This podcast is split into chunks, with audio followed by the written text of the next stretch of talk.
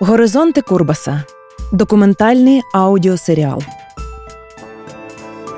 Епізод 5.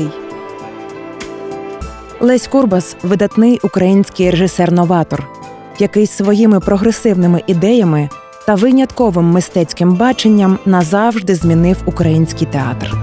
Його постановки були не просто виставами, це були потужні заяви, які відображали соціальну та політичну турбулентність його епохи. Курбас один з перших заговорив про відмінність українського театру від російського та створив свою власну театральну школу, яка вирізнялася інноваційним підходом та високопрофесійністю на рівні кращих світових зразків. Відданість свободі творчості призвели до конфлікту з радянською владою, яка, врешті-решт, знищила Курбаса.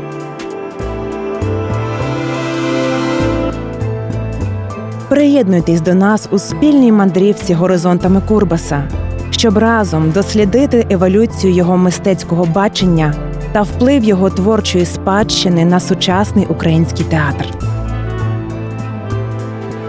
Частина друга Світогляд та мислення режисера.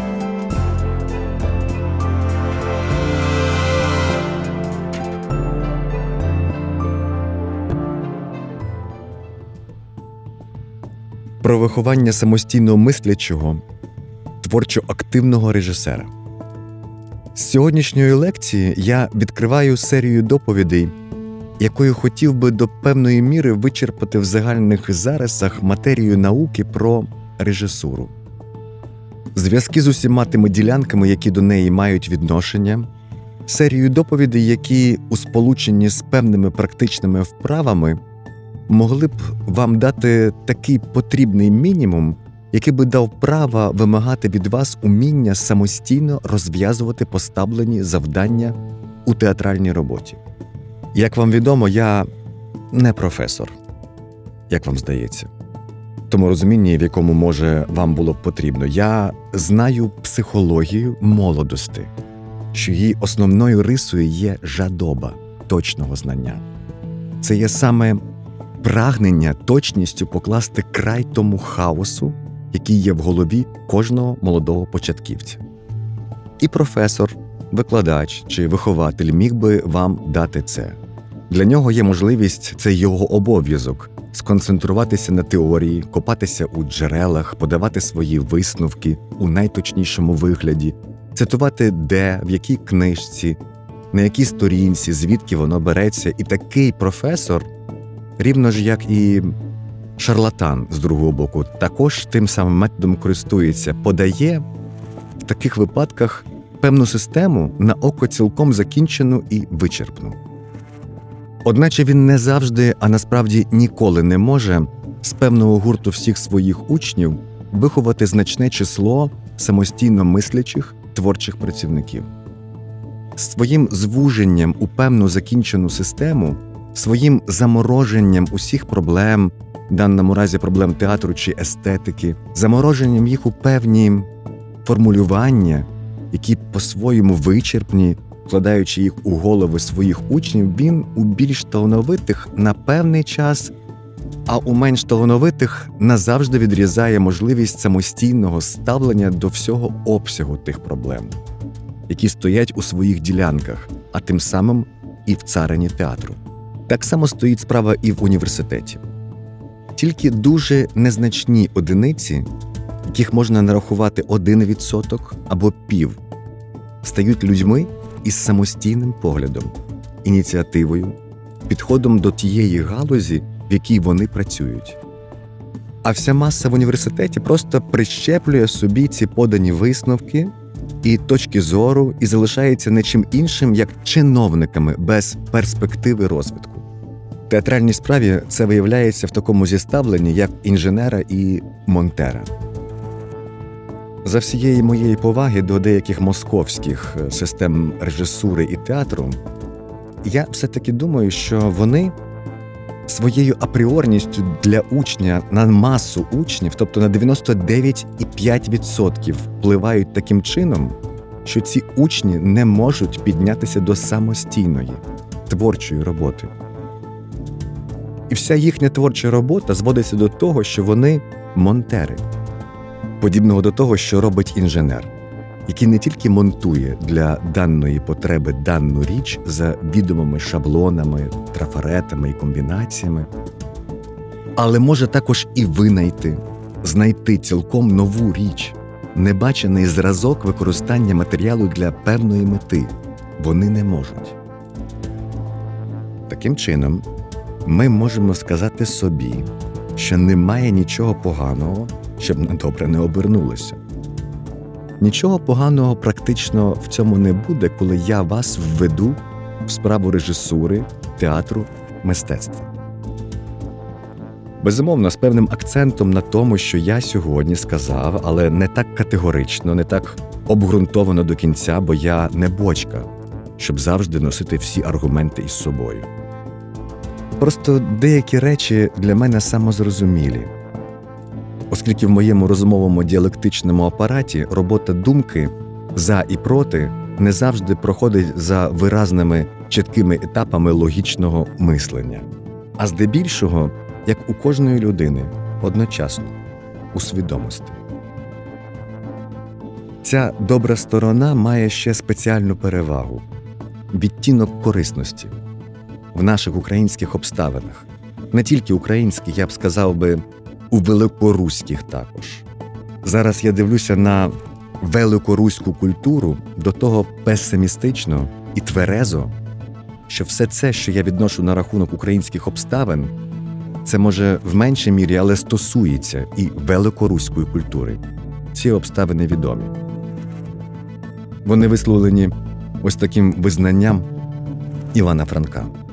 Колись він писав свою автобіографію і сказав там таке: Не люблю русинів, тобто українців. Так мало серед них знайшов я справжніх характерів і так багато дріб'язковості, вузького екоїзму, двоєдушності і пихи.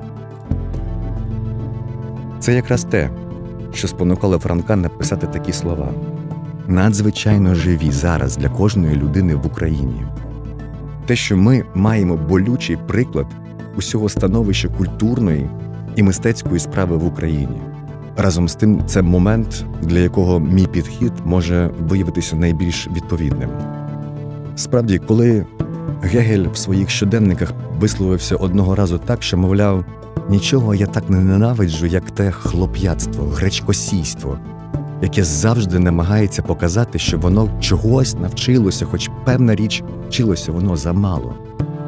Коли Гегель міг написати такий афоризм, то що говорити про ситуацію у нас в Україні, де культура не має коріння, тобто неперервних традицій, де культурні тенденції були різко перервані трьохсотрічною паузою де існує розрив із культурою, яка була до революції. В цьому становищі, в цій каламутній воді, справді махровим цвітом мусять розцвітати дріб'язкова зарозумілість, і це саме хапання першої ліпшої брошуркової істини та споглядання світу з точки зору цих брошуркових істин. Отож я маю на меті тут показати, які є з них частковими, які не є справжніми істинами і не мають права претендувати на це, коли в ім'я цієї частковості ведеться якась велика акція, котра є просто смішною або такою робиться. Я не кажу, що ви належите або не належите до людей такого типу. Не про це йдеться. Ми знаємо, що живемо в умовах певної культури, яка так чи інакше мусить на нас впливати в тому плані, в якому вона є типовою. Щоденні обставини, а також наша основна непідготовленість, безумовно, можуть нас штовхати на небезпечні позиції такої ексклюзивної природності, на яких стоять із погордою, дивляться на всяку іншу продуману і глибоку роботу. Звичайно, тільки тоді, коли ми будемо прагнути підходити до питань театру, якнайбільше наближаючись до певної об'єктивної науковості наскільки це можливо. Адже без особливого акцентування, певного акцентування нашого вірування в наших обставинах не може обійтися. Лише за таких умов можна сподіватися, що з нас вийдуть не монтери і не шарлатани, а справжні люди, які в усякому разі будуть стояти на такій точці, з якої шлях іде вгору до певного вдосконалення як характеру людини, так і її мистецької роботи.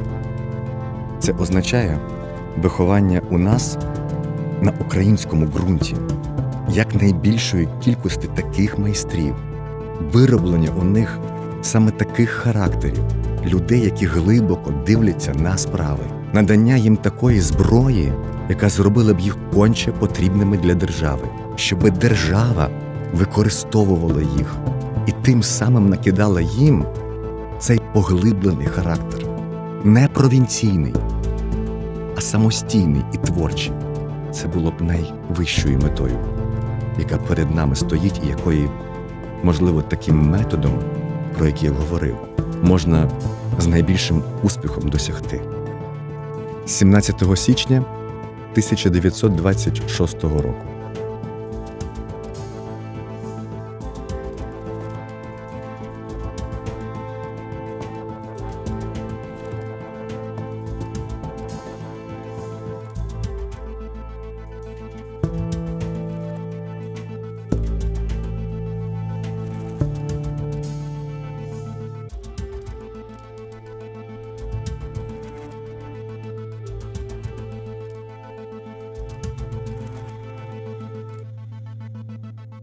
Роль світогляду та ідеї в мистецтві. Сьогодні ми розвинемо до певної міри те, що говорилося на минулій лекції. Я дам дещо як роботу додому. Звичайно, що формула мистецтва не може, як і ніяка формула на світі, претендувати на абсолютну вичерпність. Адже мистецтво є настільки однією з паралельних частин продовженостей життя, космосу, оскільки воно річ органічна. Отже, ніякою формулою, зобов'язуючою для всіх часів, не можна його вичерпати. Так само, як не можна вичерпати життя і Всесвіту. У цьому відношенні найбільша мудрість, та, яку висловив Сократ знаю, що нічого не знаю. Очевидно, щоб дійти до цієї мудрості, треба дуже багато знати. І як ми це знаємо з досвіду, всяка формула є тільки відповідником, робочою гіпотезою, робочим визначенням для даного часу, людей, обставин, даних життєвих потреб. І очевидно, що в цій формулі треба розуміти цілу масу моментів у точному вичерпному їх вигляді, які тут не перераховані і які в різних планах обумовлюють мистецтво. Безумовно, що спенсерівське чи шилерівське твердження про те, що мистецтво це гра, вміщається в цю формулу і розуміється в ній. Хоч у формулі про це не сказано, але воно може бути погоджене з нею, оскільки ми припускаємо, що цей самий організм, ця сама розвинута до стадії свідомості матерія мусить мати певній площині, певні передумови для активності взагалі, певний заряд енергії, вищий навіть за ту енергію, яка потрібна для існування. Певний заряд енергії необхідний для продукції. У цьому є поняття гри. І що безумовно кожна з ділянок нашого життя, репрезентована і усвідомлена у всяких ділянках науки, знайде так само свої ланки у факті породження мистецтва взагалі. На кожній з них можна збудувати теорію мистецтва, мистецьку формулу, можна написати брошурку, що неї можна закрутити собі голову, а всіх, котрі цієї істини не знають, вважати за ніщо. І ми серед найповажніших людей можемо знати таке непорозуміння, вузьке охоплення справи. Очевидно, що мистецтво має також свої прикмети у своєму діянні. Воно, наприклад, організує не тільки світовідчування, а безперечно, крім того, ще й дає основу для світорозуміння, для світогляду, для ідеології. Воно має багато властивостей, з котрих кожна може стати основою мистецької системи. Крім цих властивостей, певних прикмет, воно відбиває в собі, скажімо, стан продукційних сил, стан техніки даного часу. Воно відбиває свою епоху. Ось, товариші, такий широкий погляд на мистецьку справу може бути нам єдино корисним, коли кожен з вас постарається його для себе про себе подумати і поглибити, зробити його для себе самозрозумілим, не звужувати в якусь частковість явища, а саме брати в найширшому розумінні, об'ємі, перспективі той такий широкий погляд. Може утворити в кожного з нас оцей засновок для культури мислі, котра відрізняє більш розвинену людину, вищого ступеню культурну людину від вузького дурня. Для нас, як я сказав, небезпека вузькости особливо велика, бо такі вже прикмети обставини російської культури.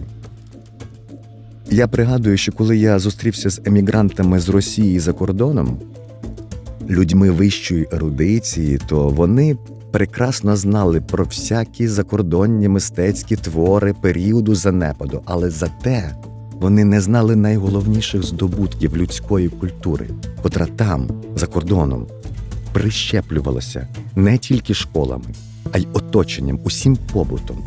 І значить, через те, власне, і виходить, що фактично ми тут, на сході Європи, ніщо інше, як варвари в білих рукавичках. В ґрунті речей варвари найгрубішого азіатського походження. Культура в нас не нашаровувалася. Вона не є чимось органічним, а має у собі дедуктивний характер. Між іншим, я хочу писати про це питання статтю, що час лишити гасло доганяй сьогоднішній день, а висунути гасло давай будемо знайомитися з учорашнім днем, нашим минулим. Це куди потрібніший лозунг для України, котра має певні традиції в цьому відношенні. То ціле нещастя, розуміння і засвоєння російської культури. Саме в Україні ми це повинні усвідомити. Очевидно, товариші, мистецтво для всіх своїх ділянок, коли вже йти далі по суті, є одним і тим самим. І поодинокі ділянки різняться між собою тільки матеріалом котрий треба розуміти як найширше. Стара естетика перш за все ділить мистецтво на абстрактне і конкретне. На мистецтво, котре зображує абстрактні предмети, наприклад, який-небудь настрій, те, чого ми не бачимо, і конкретні. Причому малося на увазі, що ми можемо бачити зовнішніми змислами, почуттями.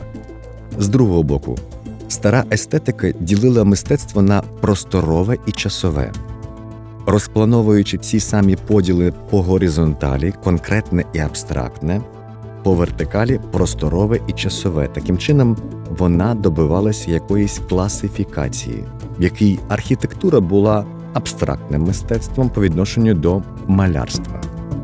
Музика є абстрактним мистецтвом по відношенню до поезії, котра є конкретним мистецтвом, але оперує тим самим відправним матеріалом матеріалом, в якому втілюється ідея, вони різняться і так далі. Музикант. Музикант висловлює свій стан, почуття, космос за допомогою арсеналу, що не зображує видимого світу. А поет чи художник уживає для цього предмети видимі образи чи взагалі образи, які сприймаються зовнішнім почуттям, але виражають вони в основі одне і те саме певний стан, певне розташування, певний ритм, цілком для себе об'єктивно. Але ми знаємо з останніх стадій розвитку мистецтва, що малярство може бути так само абстрактним і безпредметним. У якого-небудь цілком конкретного і реального Рубенса є ті самі елементи безпредметного впливу самої фарби, кольору, наглядача настроєння глядача на певний ритм, як у будь-якому безпредметному мистецтві тих самих супрематистів і експресіоністів. Значить, ми це можемо звести до одного знаменника. Важливо от що. все-таки ці мистецтва чимось різняться, а різняться вони матеріалом, який він відомо. Для малярства фарби чи рисунок чи площина, взагалі простір, але також і час. Простору, абстрагованого від часу, не може бути. І хоч яка-небудь картина, наприклад, ця афіша, котра є твором художника, хоч вона і не триває в часі, а проте вона все ж таки триває в часі, висячи на стіні. Так само музика. Стара балаканина про те, що музика є часовим мистецтвом нічого більшого, як нісенітниця. Якийсь закордонний музикант висунув тезу, що музика оперує в часі і просторі, тому що всяка одночасовість є простір. Де тільки є тризвук у вусі слухача, там є простір. Театр так само триває в просторі і часі, і викликає просторові і часові уявлення у глядача. І так з усім мистецтвом. Я страшенно виразно відчув правду того, що ми говорили. Перевірив це на своєму котові. У мене є кіт. Він грається з будь-якою річчю, яку на ниточці водять перед ним. Грається активно. Я не раз дивився на нього з великою увагою. Безумовно цікаво, коли він весь полювання. Очі горять, ходить він інакше, ніж завжди, видає звук саме від полювання. Найважливіше ось що він може бігати так само за коробочкою, як і за шматком матерії, скрученої і прив'язаної до ниточки, і так само може стежити за пальцем, який рухається. Йому важливо ось що йому страшенно нудно задовольнятися самою їжею, солодкістю засинання і цим відчувати життя. Тим, що він ходить і чи виконує потрібні йому функції, він життя не відчуває. Тим, що він бачить сонце, людей, він відчуває життя доти, поки він їх не пізнає.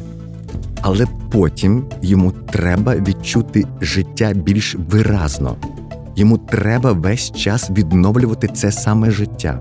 Він, подібно до кожної порядної людини, хоче не тільки жити, а й відчувати життя. Що робить для нього це мистецтво? Він ловить те, що рухається, ідею миші, яка рухається. І йому не важливо, яким натяком це дано, чи палець символ того, що рухається, чи щось інше. І він весь живе цим так, як порядний глядач живе у театрі, міняється, влаштовується якось інакше і росте з погляду свого досвіду, своєї життєвої готовності для полювання. Це для нього забава, це для нього робота, це для нього все те, що є в мистецтві. Але він при тому росте так само, як росте і глядач, котрий відвідує порядний театр, який не тягне його вниз до тих станів, в яких матерія відтягається від свого прагнення до свідомості, а тягнеться до несвідомого буття матерії як такої. Глядач так само росте. І ми, живучи, прагнемо все на світі так відчути. 19 січня 1926 року.